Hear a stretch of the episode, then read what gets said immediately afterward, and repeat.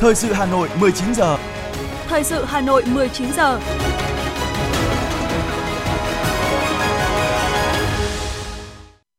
Kính chào quý vị và các bạn. Bây giờ là chương trình thời sự của Đài Phát thanh và Truyền hình Hà Nội, phát trực tiếp trên sóng phát thanh tần số FM 90 MHz.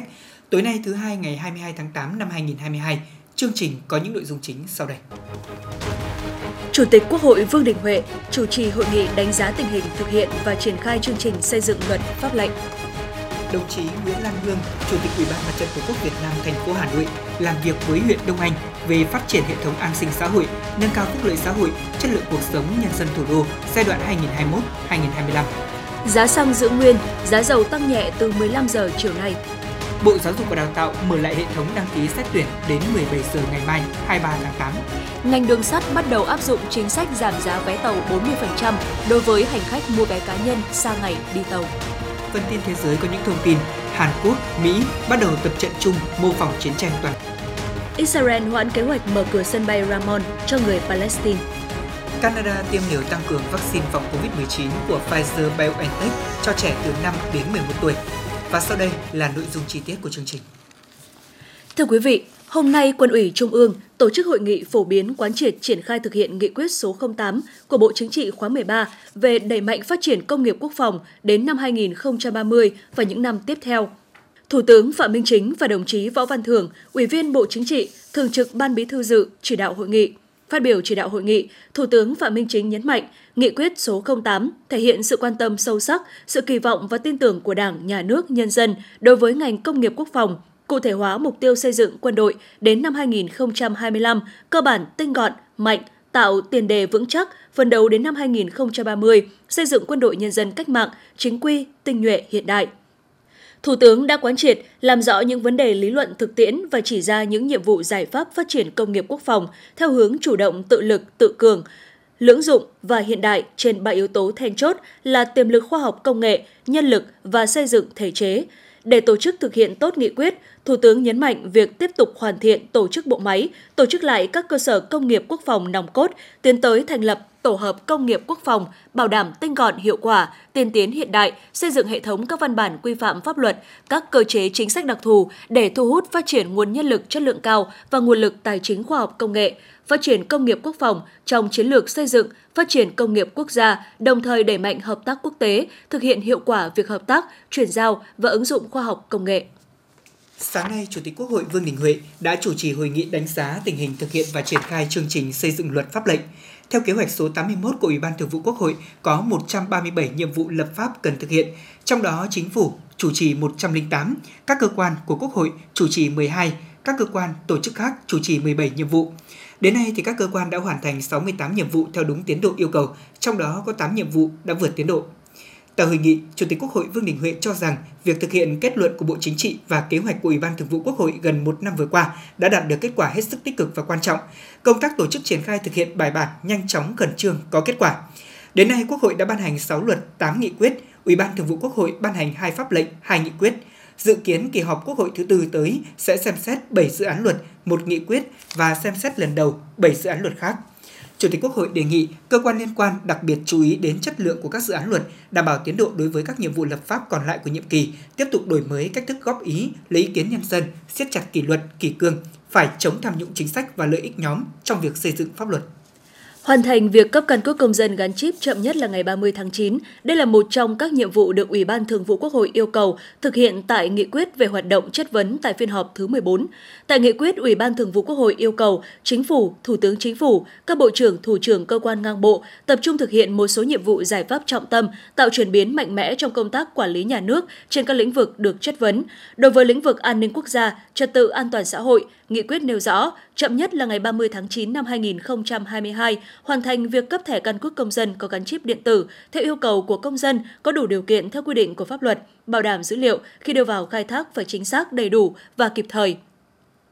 Đẩy mạnh ứng dụng tài khoản định danh điện tử trong thực hiện các dịch vụ công trực tuyến, tiếp tục triển khai tích hợp thông tin, ứng dụng thẻ căn cước công dân trên các lĩnh vực, góp phần giảm bớt các giấy tờ, tạo điều kiện thuận lợi cho người dân, sổ hộ khẩu, sổ tạm trú, giấy đã được cấp vẫn được sử dụng và có giá trị như giấy tờ tài liệu xác nhận về cư trú cho đến hết ngày 31 tháng 12 năm nay. Thưa quý vị và các bạn, đẩy mạnh thực hiện các nội dung bảo đảm thực hiện đúng tiến độ việc bỏ sổ hộ khẩu giấy, sổ tạm trú giấy bắt đầu từ ngày 1 tháng 1 năm 2023 theo đúng quy định tại luật cư trú sửa đổi. Nghiên cứu để có giải pháp cấp giấy tờ tùy thân tạm thời cho người dân di cư tự do, nhất là khu vực Tây Nguyên tăng cường nắm tình hình, phát hiện những sơ hở thiếu sót trong công tác quản lý của các bộ, ngành, địa phương và hoạt động của các tập đoàn, công ty kinh doanh dịch vụ có thu thập thông tin cá nhân để có biện pháp phòng ngừa kịp thời. Trong tháng 9 năm nay, ban hành văn bản hướng dẫn và triển khai thực hiện việc trao đổi thông tin, dữ liệu giữa cơ sở dữ liệu quốc gia về dân cư và căn cước công dân cùng các hệ thống thông tin kết nối cơ sở dữ liệu quốc gia, cơ sở dữ liệu chuyên ngành, các bộ ngành địa phương, bảo đảm quyền khai thác thông tin của các cơ quan tổ chức cá nhân theo quy định của pháp luật khẩn trương phối hợp với các cơ quan liên quan nghiên cứu đề xuất sửa đổi, bổ sung quy định về xuất cảnh, nhập cảnh, hộ chiếu theo mẫu mới của công dân Việt Nam, chủ động tháo gỡ những khó khăn, tạo điều kiện thuận lợi cho công dân khi làm thủ tục xin thị thực vào các nước. Sáng nay, Trung tướng Nguyễn Hải Trung, Giám đốc Công an thành phố Hà Nội đã tới dự và phát biểu chỉ đạo tại Đại hội đại biểu Đoàn Thanh niên Cộng sản Hồ Chí Minh, Công an thành phố Hà Nội lần thứ 25, nhiệm kỳ 2022-2027. Trong nhiệm kỳ vừa qua, các cấp bộ đoàn trong công an thành phố đã tổ chức triển khai thực hiện hiệu quả các đợt cao điểm bảo đảm an ninh trật tự cho ngày bầu cử đại biểu Quốc hội khóa 15 và đại biểu Hội đồng Nhân dân các cấp nhiệm kỳ 2021-2026 tiếp nhận gần 2 triệu hồ sơ trong đợt cao điểm cấp căn cước công dân gắn chip và hỗ trợ gần 4 tỷ đồng tiền mặt cho người dân trong mùa dịch COVID-19. Bên cạnh đó, 16 mô hình công trình thanh niên cấp thành phố và 1.340 công trình thanh niên cấp cơ sở đã được đưa vào hoạt động – ghi nhận và biểu dương thành tích của lực lượng tuổi trẻ công an thủ đô, Trung tướng Nguyễn Hải Trung mong muốn các đoàn viên thanh niên tiếp tục trao dồi, rèn luyện phẩm chất đạo đức cách mạng, đổi mới sáng tạo, nâng cao chất lượng, hiệu quả công tác, giữ vững an ninh chính trị, trật tự an toàn xã hội, phục vụ đắc lực công cuộc xây dựng, phát triển kinh tế xã hội và đối ngoại của thủ đô. Tại đại hội, các đại biểu đã bầu ra Ban chấp hành Đoàn Thanh niên Công an thành phố Hà Nội khóa 25, nhiệm kỳ 2022-2027 Thiếu tá Bùi Mạnh Hùng tiếp tục tái đắc cử Bí thư Đoàn Thanh niên Công an thành phố Hà Nội khóa mới.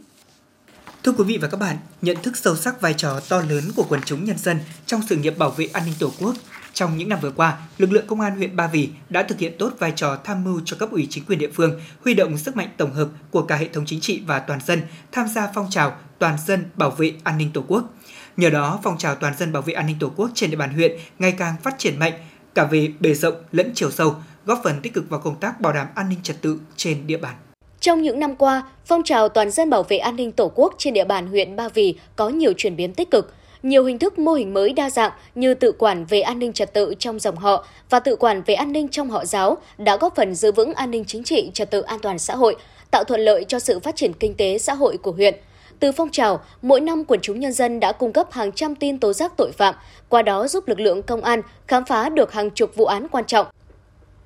Tại các địa bàn giáp danh, điểm du lịch đã xây dựng và duy trì hoạt động của hơn 120 tổ, nhóm tự quản về an ninh trật tự, 60 mô hình dòng họ tự quản, 17 câu lạc bộ phòng chống tội phạm và tệ nạn xã hội. Phong trào đã góp phần xã hội hóa công tác phòng ngừa, đấu tranh, trấn áp các loại tội phạm, đảm bảo an ninh trật tự trên địa bàn huyện. Đến nay, trên địa bàn huyện đã xây dựng được nhiều mô hình hiệu quả như an ninh tự quản theo thôn, xóm, cụm dân cư ở 31 xã thị trấn, gồm 610 tổ nhóm với trên 30.000 thành viên tham gia mô hình xóm đạo làng trài bình yên ở xã Cổ Đô, Phú Đông, Thụy An, tiếng mõ an ninh của đồng bào Giao, xã Ba Vì, tiếng cảnh bình yên của đồng bào Mường. Ông Hoàng Văn Triều, Chủ tịch Ủy ban Nhân dân xã Khánh Thượng, huyện Ba Vì chia sẻ. À, chỉ đạo cũng như tổ chức thực hiện à, toàn dân bảo vệ an ninh tổ quốc, đặc biệt là giữ gìn an ninh trật tự và trật tự an toàn xã hội trên địa bàn. Thì ngay từ đầu năm, à, Ban chấp hành Đảng bộ đã có nghị quyết chuyên đề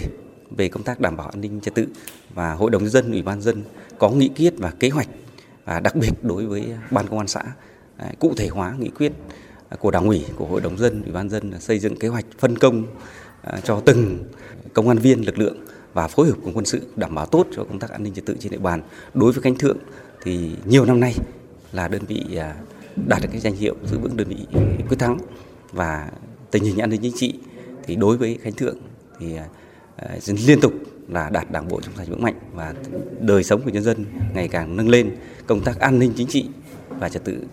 Hiệu trưởng trường Trung học cơ sở Vật Lại huyện Ba Vì cho biết, Đảng ủy Ban giám hiệu nhà trường thường xuyên phối hợp với ngành công an thực hiện tốt công tác tuyên truyền như tuyên truyền về luật giao thông, luật phòng cháy chữa cháy, tuyên truyền để các em nhận thức được những vấn đề về tội phạm hiện tại để các em phòng ngừa. Công tác tuyên truyền này được tiến hành sinh động với nhiều mô hình, nhiều hình thức phong phú, sinh động. Chúng tôi đã thành lập nhiều mô hình như mô hình đội thanh niên xung kích tự quản để phân luồng giao thông, qua đó đã góp phần đảm bảo tốt trật tự an ninh trên địa bàn. Cái việc mà ừ, triển khai thực hiện giáo dục pháp luật cho học sinh, ờ, đặc biệt là cái việc là giáo dục cái an toàn ờ, giao thông rồi thì phòng tránh ma túy vân vân. Thì nhà trường cũng đã cũng có xây dựng ờ, kế hoạch chỉ đạo từ đầu tháng 8 ngay từ đầu năm học. Trong quá trình triển khai thì nhà trường thường là nhắc nhở giáo dục các cháu vào trong các cái giờ ờ, là chào cờ hàng tuần. Đặc biệt là ờ, nhắc nhở các cháu thì thực hiện nghiêm túc cái luật ờ, giao thông. Thế còn thì các cái phần khác, ví dụ như là giáo dục về phòng chống ma túy thì nhà trường cũng tuyên truyền cho các cháu để cho cháu phòng tránh và tránh xa những cái tệ nạn xã hội như vậy bởi vì là à, có thông qua các cái ờ, các cái, cái, cái, cái, cái hình, hình tượng cụ thể ở trong địa phương những gia đình mà có người nghiện thì nó, nó ảnh hưởng như thế nào đến con cái cái bản thân cái người nghiện đó thì để các em nắm được để các em phòng tránh. Cùng với các hoạt động trên, phong trào toàn dân bảo vệ an ninh Tổ quốc trong các cơ quan, doanh nghiệp, trường học cũng được đẩy mạnh. Việc triển khai thực hiện quy chế phối hợp đã tạo nên mối quan hệ chặt chẽ giữa lực lượng công an với các cơ quan doanh nghiệp, trường học trong việc thực hiện nhiệm vụ đảm bảo an ninh trật tự. Đại tá Kiều Quang Phương, trưởng công an huyện Ba Vì cho biết. Với cụm liên kết hoạt động là phát huy tác dụng rất lớn về đảm bảo tốt tình hình an ninh trật tự ở tại các địa bàn cũng nên nhân rộng mô hình này với các tỉnh, thành phố và các huyện của các tỉnh, thành phố thì để trong công tác giữ gìn an ninh trật tự ở địa phương nó được ổn định và cũng là một điều thúc đẩy cho nền kinh tế, xã hội, văn hóa phát triển những kết quả đạt được trong phong trào toàn dân bảo vệ an ninh Tổ quốc trên địa bàn huyện Ba Vì đã góp phần tích cực vào việc giữ vững an ninh trật tự trên địa bàn, phục vụ có hiệu quả vào sự phát triển kinh tế văn hóa xã hội ở địa phương.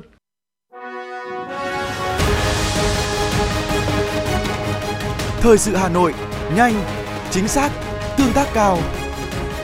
Thời sự Hà Nội, nhanh, chính xác, tương tác cao.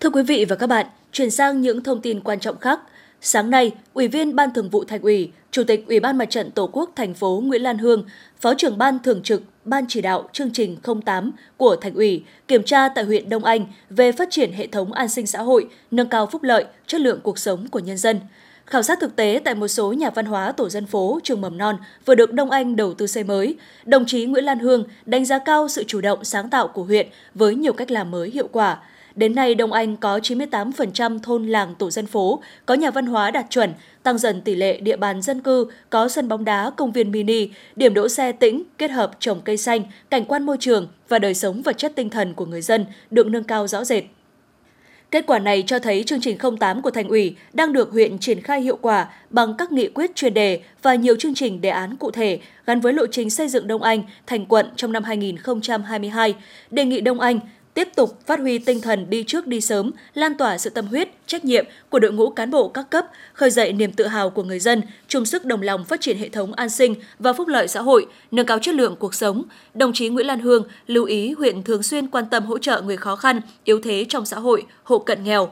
Bên cạnh đó, tiếp tục làm tốt công tác kiểm tra, giám sát thực hiện các nhiệm vụ chương trình 08 theo phương châm kết quả triển khai các chương trình của cấp ủy là thước đo đánh giá năng lực người đứng đầu các cấp và đội ngũ cán bộ và đặc biệt quan tâm xây dựng nếp sống văn minh đô thị gắn với giữ gìn nét đẹp văn hóa truyền thống. Báo cáo quý 2 năm nay của Tổ chức Nghiên cứu Bất động sản Saview chỉ ra tổng nguồn cung văn phòng tại Hà Nội đạt 2,16 triệu mét vuông đến từ 190 dự án, ổn định hơn so với quý trước. Như vậy là kể từ năm 2018, nguồn cung văn phòng của Hà Nội tăng trưởng 6% mỗi năm. Trong đó, phần khúc hạng A chiếm phần lớn nguồn cung ở khu vực trung tâm, hạng B có nguồn cung lớn nhất tại khu vực nội thành và phía Tây. Saview cũng cho biết nhu cầu thuê văn phòng được thúc đẩy khi các doanh nghiệp đang hoạt động trở lại, số lượng thành lập mới cùng với nhu cầu tuyển dụng cũng đã gia tăng. Bên cạnh đó là việc phát triển cơ sở hạ tầng và những chính sách hỗ trợ doanh nghiệp từ chính phủ.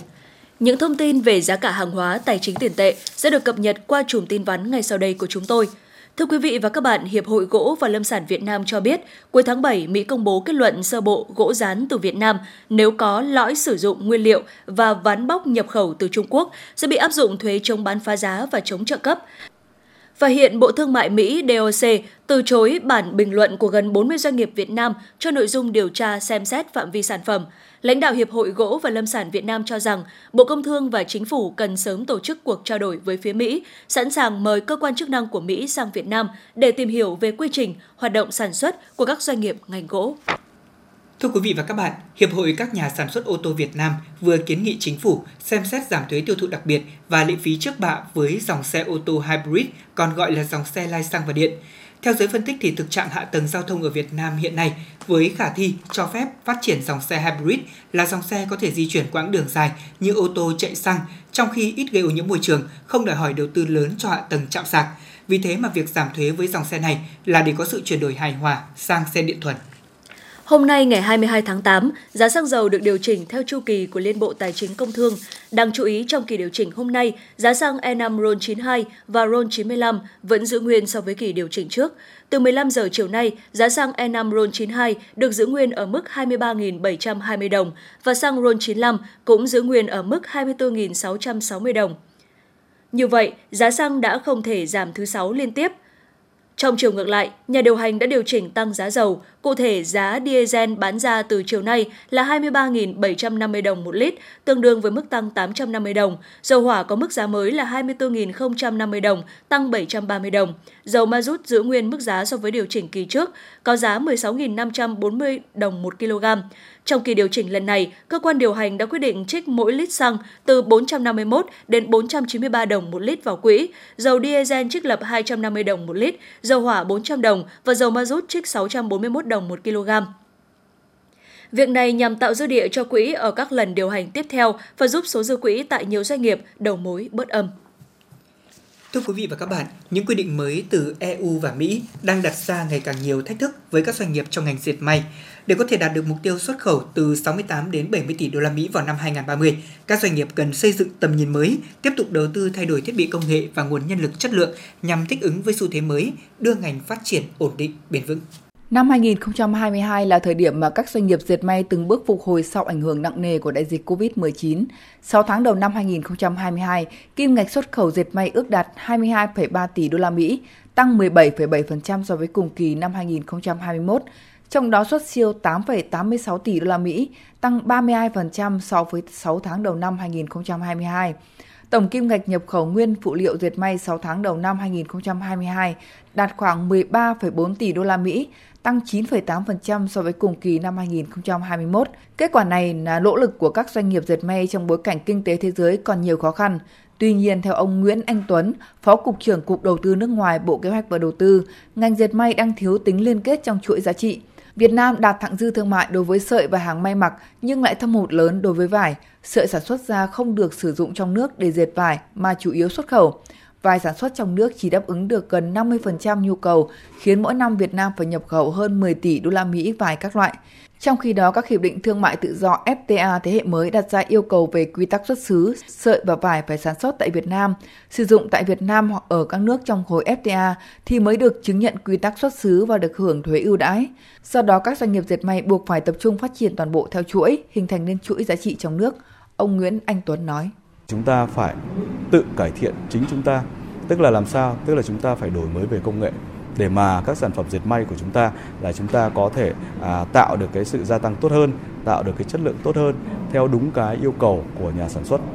Cái thứ hai nữa là chúng ta phải tăng cường cái năng lực của lao động. Cho đến nay thì ngành dệt may là một trong những ngành giải quyết rất là tốt về nguồn lao động. Tuy nhiên theo đánh giá thì là cái nguồn lao động của ngành dệt may thì chủ yếu là lao động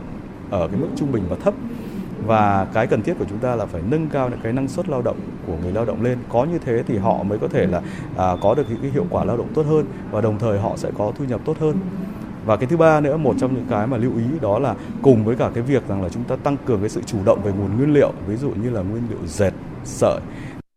Ngành dệt may là một trong những ngành hàng xuất khẩu chủ lực của Việt Nam, giữ vai trò quan trọng đối với sự tăng trưởng của nền kinh tế, chiếm từ 12 đến 16% tổng kim ngạch xuất khẩu của cả nước. Để ngành diệt may có thể vượt qua thách thức, tận dụng tốt các cơ hội vàng trong phát triển, các chuyên gia cho rằng cần có các giải pháp thu hút đầu tư vào dệt may, nhất là các dự án dệt nhuộm, sản xuất nguyên liệu mới có nguồn gốc tự nhiên, thân thiện môi trường, đồng thời nâng cao năng lực quản trị phát triển nguồn nhân lực cho các doanh nghiệp dệt may. Tiến sĩ Đỗ Tiến Long, chuyên gia cao cấp về tư vấn phát triển tổ chức và chiến lược cho rằng 80% doanh nghiệp dệt may có quy mô nhỏ và vừa, nguồn lực tài chính hạn chế, thiếu nhân lực chất lượng cao, lúng túng trong chuyển đổi số. Do đó cần xây dựng và triển khai hiệu quả chương trình hỗ trợ phát triển nguồn nhân lực trong lĩnh vực dệt may, chú trọng các kỹ năng mới cần thiết trong bối cảnh cách mạng công nghiệp 4.0.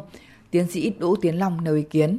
doanh nghiệp cái cái quản trị doanh nghiệp và cái quản lý doanh nghiệp uh, quản lý nhà nước về các cái doanh nghiệp ấy thì chúng ta đã có những cái tiến bộ rất lớn. Có thể nói là là từ góc độ doanh nghiệp thì tôi thấy là có những tiến bộ rất lớn. Nhưng mà nếu như các cái chuẩn mực quản trị từ các cái cơ quan nhà nước mà chúng ta vẫn giữ cái tư duy của cái kỷ nguyên công nghiệp từ các cái báo cáo tài chính báo cáo thuế mà chúng ta lại vẫn căn cứ vào các cái norm chuẩn mực của cái kỷ nguyên công nghiệp ấy thì nó sẽ ảnh hưởng đến quá trình chuyển đổi số. Chuyển đổi số nó là cái sự thay đổi toàn diện của cả hệ thống về cơ chế chính sách về cái năng lực của con người cũng như là về một cái tư duy mở, nó là bài toán tổng thể. Sau tác động của dịch COVID-19, các doanh nghiệp dệt may đang tập trung đầu tư vào việc nghiên cứu phát triển nguyên phụ liệu phục vụ cho sản xuất, nâng cao tính chủ động nhằm giảm bớt sự phụ thuộc vào nguồn nguyên liệu nhập khẩu, đồng thời tìm cách thích ứng nhanh với điều kiện kinh doanh mới như đa dạng hóa dòng hàng, thị trường, ứng dụng cơ chế thanh toán mới khác cách mua bán truyền thống trước đây ngành dệt may Việt Nam không cạnh tranh lao động giá rẻ mà cạnh tranh về chất lượng, công nghệ, năng suất, thời gian giao hàng,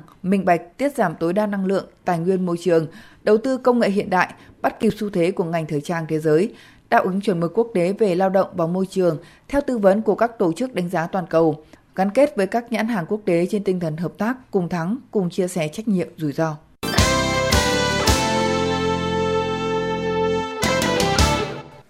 Quý vị và các bạn đang nghe chương trình thời sự của Đài Phát thanh và Truyền hình Hà Nội, phát trực tiếp trên sóng FM tần số 90 MHz. Tiếp tục là thông tin về y tế. Thưa quý vị và các bạn, hiện chế độ chính sách đãi ngộ thu hút nguồn nhân lực ngành y tế được cho là chưa bảo đảm, chưa tương xứng với quá trình đào tạo và mức độ công việc. Bộ Y tế đã đề nghị chính phủ có chính sách quy định hỗ trợ tiền đóng học phí cho học viên, sinh viên các ngành thuộc lĩnh vực sức khỏe. Bộ Y tế đặc biệt nhấn mạnh đến việc hỗ trợ học phí cho học viên, sinh viên các ngành, chuyên ngành khó tuyển, các ngành phục vụ cho hệ thống y tế dự phòng, y tế cơ sở, đồng thời kiến nghị chính phủ sớm sửa đổi Nghị định 56-2011 tăng phụ cấp ưu đãi nghề đối với cán bộ y tế dự phòng và y tế cơ sở lên 100%. Cùng với đó, Bộ đề nghị chính phủ sớm xem xét và ban hành nghị quyết về giải pháp chính sách hỗ trợ cho nhân viên y tế thôn bản, thực hiện phụ cấp theo nghề mức cao nhất đối với viên chức ngành y tế. Bộ Y tế cũng đề xuất công nhận liệt sĩ đối với các cán bộ nhân viên y tế hy sinh do mắc COVID-19 trong khi thực hiện nhiệm vụ phòng chống dịch.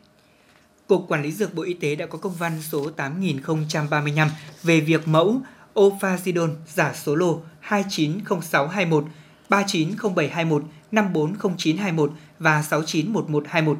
Để có thể đảm bảo an toàn cho người sử dụng, Cục Quản lý Dược đề nghị Sở Y tế các tỉnh, thành phố trực thuộc Trung ương, Y tế các ngành thông báo cho các cơ sở kinh doanh sử dụng thuốc thông tin về 4 lô thuốc giả trên có đặc điểm, dấu hiệu phân biệt với thuốc thật. Ngoài ra, Cục Quản lý Dược đề nghị các cơ sở phối hợp cùng với cơ quan chức năng có liên quan kiểm tra cơ sở kinh doanh thuốc trên địa bàn, xác minh thông tin và truy tìm nguồn gốc về sản phẩm Ofazidone giả nêu trên, xử lý các tổ chức cá nhân vi phạm theo quy định hiện hành, kịp thời phát hiện và ngăn chặn việc sản xuất, buôn bán, sử dụng thuốc Ofazidone giả. Được biết, Ofazidone là thuốc giảm đau hạ sốt với thành phần chính là paracetamol và caffeine. Thuốc có tác dụng giảm các chứng đau từ nhẹ đến vừa như đau nửa đầu, nhức đầu, đau nhức toàn thân, viêm họng, viêm xoang, đau bụng kinh, sốt.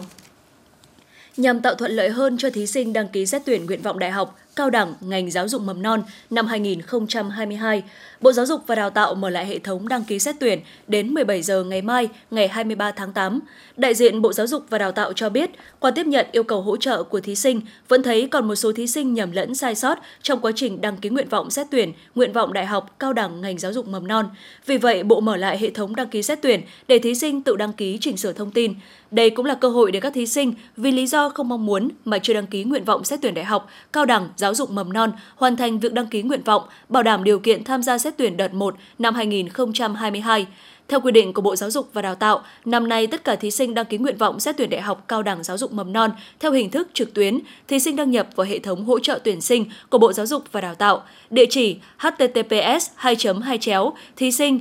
thi thptquốc.edu.vn hoặc thông qua cổng dịch vụ công quốc gia địa chỉ https 2 2 chéo xác thực dịch vụ công gov vn để đăng ký nguyện vọng. Thí sinh lưu ý, hạn cuối đăng ký nguyện vọng xét tuyển trên hệ thống là 17 giờ ngày 23 tháng 8 năm 2022.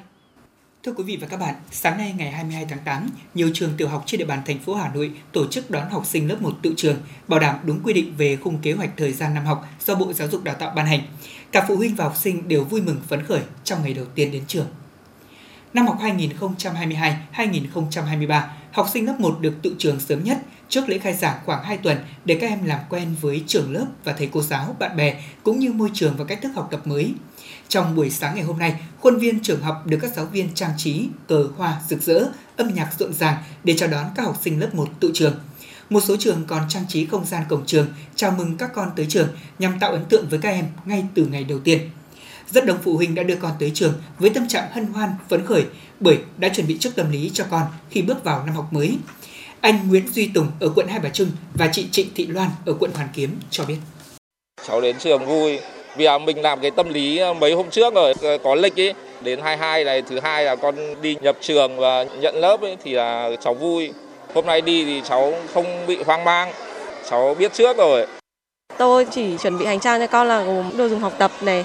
rồi tâm lý của con thôi. Mình à, có một bé cũng học ở trường rồi, con thường xuyên qua trường chơi và cũng hay kể về con về trường nên là con cũng sẵn sàng tâm lý để bước vào lớp 1. Để chuẩn bị đón học sinh vào lớp 1 trong buổi sáng ngày hôm nay, các trường tiểu học của thành phố Hà Nội đã chuẩn bị cơ sở vật chất và trang thiết bị dạy học cùng đội ngũ giáo viên và các điều kiện cần thiết để chào đón học sinh lớp 1. Các học sinh cầm cờ, hoa, bóng bay, xếp theo hàng và được giáo viên chủ nhiệm dắt tay vào trường – trong ngày tự trường, sau phần văn nghệ chào mừng, các trường đều tổ chức các hoạt động để các em học sinh làm quen với trường lớp như tham quan, giới thiệu về trường, hướng dẫn nội quy của trường lớp với các em học sinh. Trong khoảng thời gian từ nay đến ngày khai giảng, các trường cũng sẽ tập trung tổ chức các hoạt động để các học sinh có thể làm quen với nhau, tổ chức hoạt động văn nghệ, thể dục thể thao, hướng dẫn cho các con một số kỹ năng cần thiết khi tham gia vào lớp 1. Bà Nguyễn Thị Bình Minh, hiệu trưởng trường tiểu học Thăng Long, quận Hoàn Kiếm cho biết.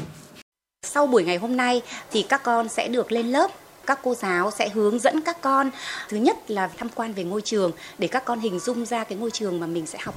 Tiếp đó là sẽ hướng dẫn các con từ cái tư thế ngồi viết cách cầm vở, cầm bút, rồi là những cái đồ dùng học tập cần thiết để chuẩn bị cho năm học mới. Mình thấy rằng là hai cái tuần ờ, đầu tiên này này, đúng là hai cái tuần vàng để cho các con tạo mọi cái thói quen trong học tập của các con. Để đúng mùng 5 tháng 9 là ngày đầu tiên các con sẽ khai giảng, nhưng mà cũng là buổi học đầu tiên của tuần đầu tiên.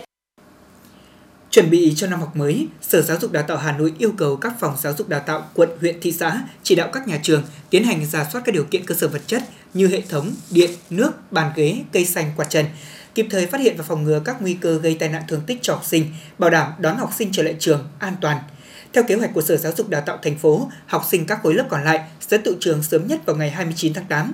Lễ khai giảng năm học mới sẽ được tổ chức thống nhất vào sáng ngày 5 tháng 9, ngày toàn dân đưa trẻ đến trường – Học kỳ 1 sẽ kết thúc trước ngày 15 tháng 1 năm 2023. Kế hoạch giáo dục học kỳ 2 hoàn thành trước ngày 25 tháng 5 năm 2023 để đảm bảo kết thúc năm học vào ngày 31 tháng 5 năm 2023. Việc xét công nhận hoàn thành chương trình tiểu học và tốt nghiệp trung học cơ sở hoàn thành trước ngày 30 tháng 6 năm 2023. Tuyển sinh các lớp đầu cấp sẽ được tiến hành xong trong trước ngày 31 tháng 7 năm 2023.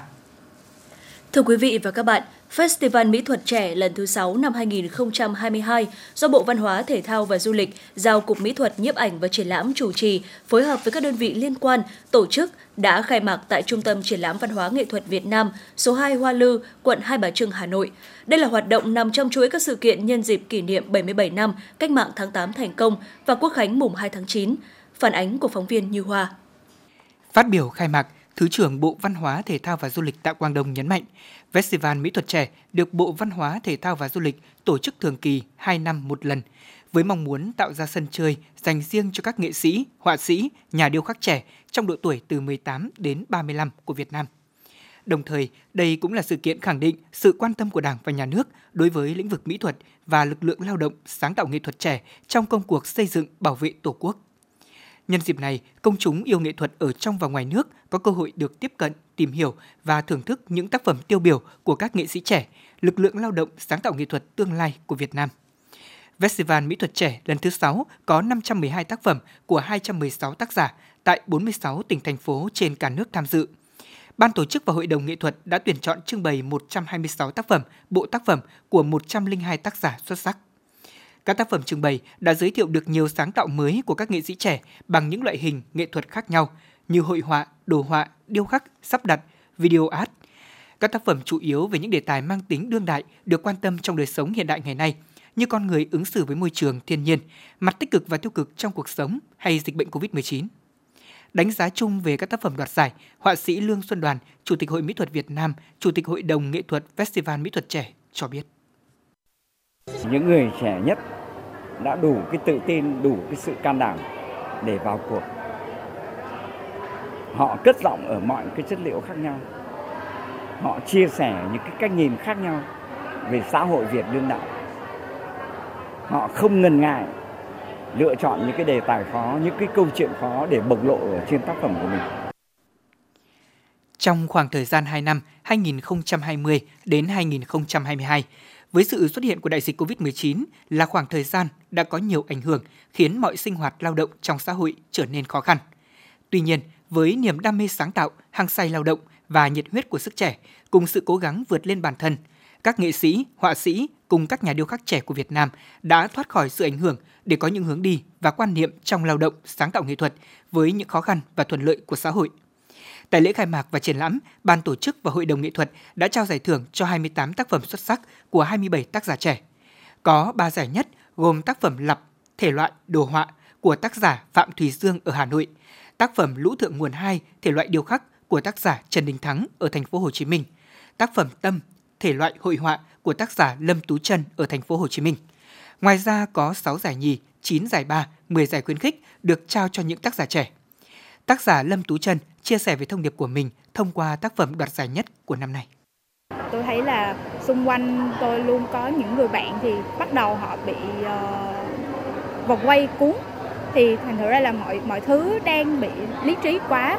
Uh, tuy nhiên đối với cá nhân tôi, bản thân tôi thì tôi luôn muốn là uh, đặt cái tâm của mình lên trên cái lý trí một tí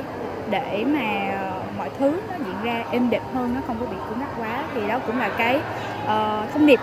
mà tôi muốn uh, gửi đến uh, với người xem qua cái tác phẩm của mình. Festival Mỹ thuật trẻ lần thứ 6 năm 2022 là dịp để tôn vinh, công bố và giới thiệu những tác phẩm mỹ thuật mới của các nghệ sĩ trẻ tới với công chúng. Và đây cũng là hoạt động ý nghĩa sau thời gian dịch bệnh COVID-19, đồng thời là hoạt động nghệ thuật để giúp các nhà quản lý nghệ thuật và xã hội có cái nhìn cụ thể hơn nữa về mỹ thuật và nguồn lực mỹ thuật trong bối cảnh của cuộc cách mạng công nghiệp lần thứ tư, công nghiệp 4.0.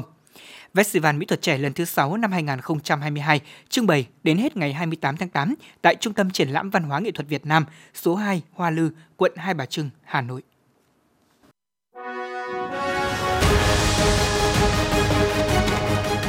FM 90 cập nhật trên mọi cung đường.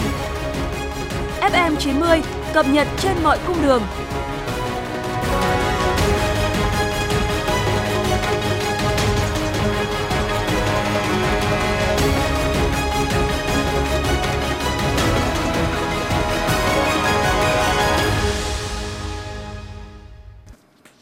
Quý vị và các bạn, dự án đường vành đai 4 vùng thủ đô đi qua địa phận huyện Mê Linh, thành phố Hà Nội có tổng chiều dài khoảng 11,2 km, ước tính tổng diện tích đất giải phóng mặt bằng là 192,86 ha. Dự kiến chi phí giải phóng mặt bằng bằng 3.056,5 tỷ đồng. Chủ tịch Ủy ban dân huyện Mê Linh Hoàng Anh Tuấn cho biết, đường vành đai 4 đi qua địa bàn 5 xã của huyện là Văn Khê, Chu Phan, Đại Thịnh, Thanh Lâm, Kim Hoa. Để việc thu hồi bồi thường hỗ trợ và giải phóng mặt bằng cũng như tái định cư, dự án xây dựng tuyến đường vành đai 4 vùng thủ đô trên địa bàn huyện Mê Linh được triển khai theo đúng tiến độ, kế hoạch của thành phố Hà Nội. Chủ tịch Ủy ban dân huyện Mê Linh Hoàng Anh Tuấn cùng các phòng ban chuyên môn đã trực tiếp làm việc với Đảng ủy, Ủy ban dân, Mặt trận Tổ quốc, trưởng đoàn thể các xã và thôn có tuyến đường đi qua. Cùng với đó, Công an huyện chỉ đạo Công an xã phối hợp cùng với các ban, ngành, đoàn thể của xã và thôn nắm bắt tình hình dư luận nhân dân, đẩy mạnh tuyên truyền để người dân nắm được chủ trương của huyện cũng như thành phố và trung ương về tuyến đường vành đai 4, từ đó tạo sự đồng thuận cao trong nhân dân. Thực hiện chỉ đạo của Bộ Công an về thực hiện chuyên đề xử lý vi phạm nồng độ cồn, ma túy trên các tuyến quốc lộ 5 qua 4 tỉnh, thành phố sau 15 ngày, từ ngày 7 tháng 8 đến ngày 21 tháng 8. Cảnh sát giao thông thuộc Bộ Công an, Công an thành phố Hà Nội và các tỉnh Hưng Yên, Hải Dương, thành phố Hải Phòng đã tổng kiểm tra 6.614 phương tiện. Riêng trong ngày 21 tháng 8, tổ công tác của Cục Cảnh sát Giao thông phối hợp với Phòng Cảnh sát Giao thông, Công an các địa phương bố trí 10 ca tuần tra kiểm soát đã tổng kiểm tra 101 phương tiện, 15 xe khách, 16 xe tải, 8 xe con, 55 xe container, 2 xe mô tô, 5 xe đầu kéo, phát hiện một trường hợp tài xế container trong cơ thể có chất ma túy, một trường hợp tài xế vi phạm nồng độ cồn. Do thời tiết có nhiều diễn biến khó khăn trong thời gian qua nên lực lượng cảnh sát giao thông đã sử dụng nhiều biện pháp tuần tra kiểm soát để kịp thời phát hiện xử lý tài xế vi phạm ma túy nồng độ cồn để ngăn chặn xử lý nghiêm. Theo kế hoạch, chuyên đề xử lý vi phạm nồng độ cồn ma túy sẽ tiếp tục được thực hiện đến hết ngày 20 tháng 9 năm 2022. Đường sắt giảm giá vé tàu 40% đối với hành khách mua vé cá nhân xa ngày đi tàu. Đây cũng chính là thông báo mới nhất được đưa ra. Thời gian áp dụng sẽ là từ ngày 22 tháng 8 đến ngày 30 tháng 8 và từ ngày 5 tháng 9 đến ngày 28 tháng 12 năm nay. Đối với hai đôi tàu thống nhất SE3, SE4, SE7, SE8, hành khách mua vé cá nhân có cự ly vận chuyển trên 900 km và hành khách mua vé cá nhân hai đôi tàu SE21, SE22 chiều thành phố Hồ Chí Minh Đà Nẵng, tàu SE25, SE26 chiều thành phố Hồ Chí Minh Quảng Ngãi có cự ly vận chuyển trên 600 km sẽ được giảm giá vé tùy theo thời gian mua vé xa ngày đi tàu. Hành khách mua vé trước từ 5 đến 9 ngày được giảm 5%, từ 10 đến 19 ngày sẽ được giảm 10%, từ 20 đến 29 ngày được giảm 20%, từ 30 đến 39 ngày giảm 30% và từ 40 ngày trở lên sẽ được giảm 40%. Chính sách giảm giá này không áp dụng đối với loại chỗ giường nằm khoang 4 các tàu SE3, SE4, SE7, SE8 và không áp dụng đối với các đối tượng chính sách xã hội, vé khứ hồi. Các đối tượng này có chính sách giảm giá riêng.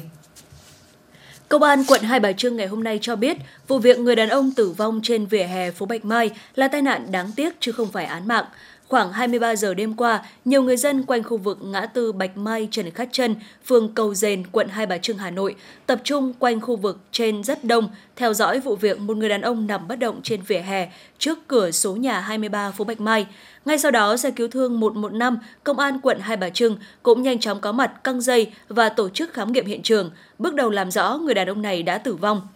Vào thời điểm trên, do quên chìa khóa trong nhà nên nạn nhân đã trèo cây lên cao, tiếp giáp gần nhà để vào nhà. Do trời mưa, cây trơn trượt, người này đã ngã đập đầu xuống đất. Nạn nhân tử vong ngay sau đó do đa chấn thương. Hiện vụ việc đang được tiếp tục điều tra.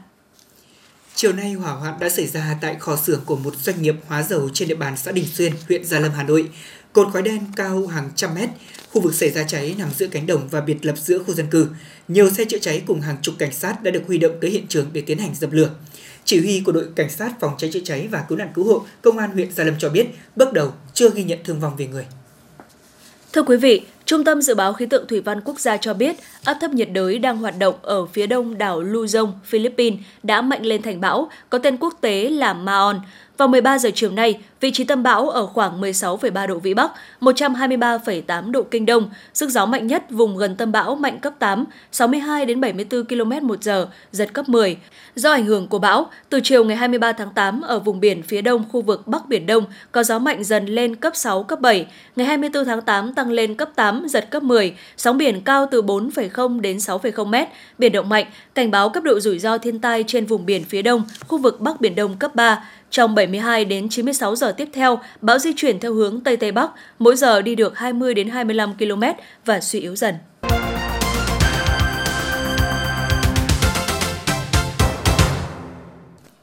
Quý vị và các bạn đang nghe chương trình thời sự của Đài Phát thanh và Truyền hình Hà Nội, phát trực tiếp trên sóng FM tần số 90 MHz. Xin được chuyển sang phần tin thế giới. Hôm nay, Hàn Quốc và Mỹ đã bắt đầu cuộc tập trận chung lá chắn tự do Unchi. Đây là hoạt động huấn luyện thực địa quy mô lớn đầu tiên giữa hai nước sau 4 năm gián đoạn. Trong khuôn khổ của cuộc tập trận, Mỹ và Hàn Quốc, hai nước đồng minh, cũng đã dự kiến sẽ tiến hành 13 chương trình huấn luyện thực địa chung. Cuộc tập trận cũng bao gồm đánh giá năng lực hoạt động toàn diện của Hàn Quốc, một trong những điều kiện quan trọng để Washington chuyển giao quyền chỉ huy tác chiến thời chiến cho Seoul. Thủ tướng Nhật Bản Fumio Kishida sẽ không thể thực hiện chuyến công du đến các nước Trung Đông và châu Phi vào cuối tháng này do đã được xác nhận mắc COVID-19. Nhật Bản đang trải qua làn sóng dịch COVID-19 thứ bảy. Số ca mắc mới COVID-19 liên tiếp ở mức cao trong bối cảnh người dân nước này vừa trải qua kỳ nghỉ hè vào giữa tháng 8. Cho đến nay, Nhật Bản ghi nhận tổng cộng trên 16,92 triệu ca mắc COVID-19, trong đó có 36.780 trường hợp tử vong. Bộ trưởng Di trú Thụy Điển Andres Germen khẳng định không nên áp đặt các biện pháp trừng phạt đối với những người dân bình thường. Theo kế hoạch, tại hội nghị không chính thức ở Cộng hòa Séc trong hai ngày 30-31 tháng 8, Ngoại trưởng các quốc gia thành viên EU sẽ xem xét kiến nghị của Estonia và Phần Lan về việc cấm cấp thị thực ngắn hạn cho người Nga nhằm buộc các công dân của nước này phải trả giá cho chiến dịch quân sự đặc biệt của Moscow tại Ukraine. Hầu hết các nước Nam và Tây Âu đều phản đối ý tưởng của Tallinn và Helsinki Israel hoãn kế hoạch mở cửa sân bay Ramon cho người Palestine. Thông báo của Israel được đưa ra một ngày trước khi chuyến bay đầu tiên dành cho người Palestine ở sân bay Ramon theo dự kiến sẽ cất cánh. Chính quyền Palestine đã công khai phản đối kế hoạch trên, cho rằng động thái của Israel không phối hợp với người Palestine và bác bỏ quyền của người Palestine có một sân bay độc lập. Hiện nay, người Palestine ở bờ Tây muốn ra nước ngoài bằng đường hàng không, buộc phải tới Jordan. Ngân hàng Trung ương Iraq vừa cho biết dự trữ ngoại hối của nước này dự kiến sẽ tăng hơn 12% lên 90 tỷ đô la Mỹ vào cuối năm nay nhờ giá dầu thô ngày càng gia tăng trên các thị trường quốc tế. Theo báo cáo mới nhất của Quỹ tiền tệ quốc tế IMF, sau khi ghi nhận mức tăng trưởng 5,9% trong năm ngoái, kinh tế Iraq được dự báo đã đạt tốc độ tăng trưởng lần lượt là 9,5% và 5,7% trong năm nay và năm 2023 nhờ giá dầu được giao dịch ở mức cao hơn. Theo cơ quan phòng ngừa và kiểm soát dịch bệnh Hàn Quốc, số ca mắc mới COVID-19 tại nước này tiếp tục giảm, nhưng số người tử vong ở mức cao nhất trong vòng 3 tháng qua, nhưng chính phủ sẽ nỗ lực để bảo vệ những nhóm có nguy cơ cao. Người phát ngôn Trung tâm xử lý tình huống COVID-19 của Thái Lan cho biết, quốc gia Đông Nam Á này sẽ tuyên bố COVID-19 là bệnh đặc hữu vào tháng 10. Theo kế hoạch trước đây, Thái Lan dự định đưa ra tuyên bố này trong mùa hè, khoảng thời gian tháng 7 năm 2022. Quyết định thay đổi tình trạng đại dịch COVID-19 của Thái Lan được đưa ra nhờ những diễn biến tích cực, số ca mắc bệnh nặng tại nước này giảm đáng kể. Bộ Y tế Canada đã cho phép tiêm liều tăng cường vaccine phòng COVID-19 của Pfizer-BioNTech cho trẻ em từ 5 đến 11 tuổi. Người đứng đầu Cơ quan Y tế Công cộng Canada, tiến sĩ Theresa Tam cho biết, Ủy ban Tư vấn Quốc gia về tiêm chủng nước này khuyên cáo trẻ em mang các bệnh lý nền nên được tiêm nhắc lại sau 6 tháng kể từ liều thứ hai. Số ca bệnh đậu mùa khỉ đang gia tăng tại Australia trong lúc nước này đã bắt đầu triển khai việc tiêm vaccine phòng và chữa bệnh. Và điều đáng lo ngại là ngoài các ca bệnh từ nước ngoài trở về, số ca lây nhiễm trong cộng đồng cũng đang tăng nhanh. Theo các chuyên gia y tế của Australia, tốc độ lây lan của bệnh đậu mùa khỉ tại nước này có khả năng sẽ bắt đầu giảm khi có 75.000 người được tiêm mũi vaccine đậu mùa khỉ đầu tiên và dịch bệnh sẽ được kiểm soát khi 250.000 mũi vaccine được tiêm cho những người có nguy cơ cao. Cơ quan chức năng Philippines vừa nâng mức độ cảnh báo phun trào của núi lửa Mayon ở tỉnh Albay giữa lúc ngọn núi này xuất hiện những dấu hiệu bất ổn. Nhà chức trách Philippines yêu cầu cư dân tuyệt đối cách xa núi lửa Mayon ít nhất 6 km để đề phòng núi lửa bất ngờ phun trào, gây lở đá cho bụi. Cơ quan FIOC cũng khuyên cáo người dân sống trong các thung lũng và bờ sông suối quanh núi lửa, cảnh giác với các dòng chảy đầy tích trong trường hợp có mưa lớn.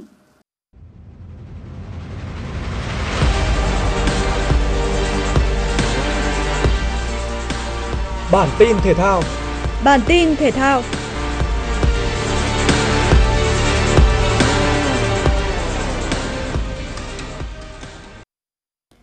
Trận chung kết giải bóng đá nữ Cúp Quốc gia 2022 là màn đọ sức giữa câu lạc bộ Thành phố Hồ Chí Minh 1 và Hà Nội 1. Trong 90 phút thi đấu chính thức, không ít những pha ăn miếng trả miếng hấp dẫn được tạo ra, nhưng hiệu quả và tính chính xác trong khâu xử lý cuối cùng là điều mà hai đội còn thiếu. Kết quả hòa không đều, buộc cả hai phải bước vào phân định thắng bại trên chấm 11 mét. Tại đây, Huỳnh Như và các đồng đội đã vượt qua câu lạc bộ Hà Nội 1 với tỷ số 5-4 để lên ngôi vô địch. Đây cũng là lần thứ ba liên tiếp câu lạc bộ Thành phố Hồ Chí Minh vô địch cúp quốc gia bóng đá nữ.